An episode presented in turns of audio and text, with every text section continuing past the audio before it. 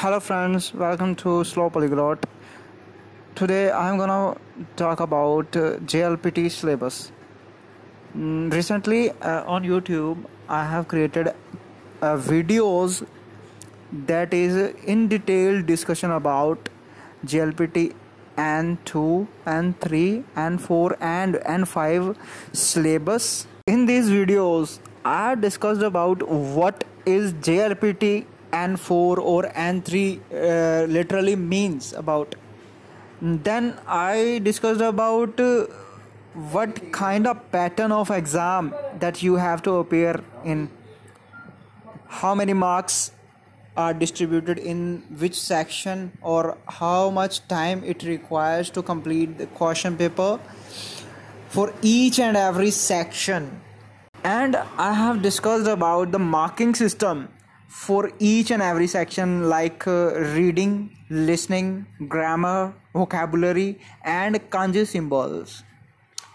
So if you want to gain every details about these jlpt and 2 3 4 and 5 then um, you can check it out on at the rate slow polyglot on youtube.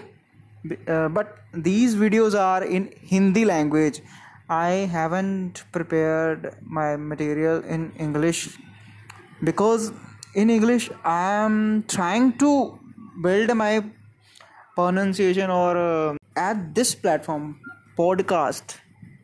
It is quite easy to voice to convey the message in English because in a video it's quite difficult first i will master my english speaking skills at this platform. Then i will shift on youtube and other platforms also. So in these videos i want to say that uh, i have covered how much syllabus it got in every each and every level of japanese language exam. For example in uh, jlpt n5 you have to remember 700 to 800 vocabulary for this exam only. And in JLPT N4 you have to cover about 15 to 1600 vocabulary words. So this is the difference between these two levels and i have explained in every detailed in these videos. Let's take an, another example like kanji people are suffered to remember kanji but i know the tricks. I know this thing that how to remember kanjis easily. For example in jlpt n5 there are approximately 100 kanji or symbols you can say.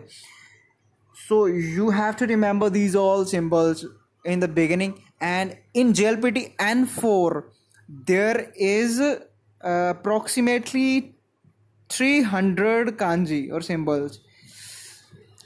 Added 100 kanjis of JLPT N5 so this is the normal details that people really don't know about JLPT exam. I hope you like this video. I will make another episode. Stay tuned with me. Thank you for listening to me. My name is Vishal, and you are listening to Slow Polyglot. Thank you.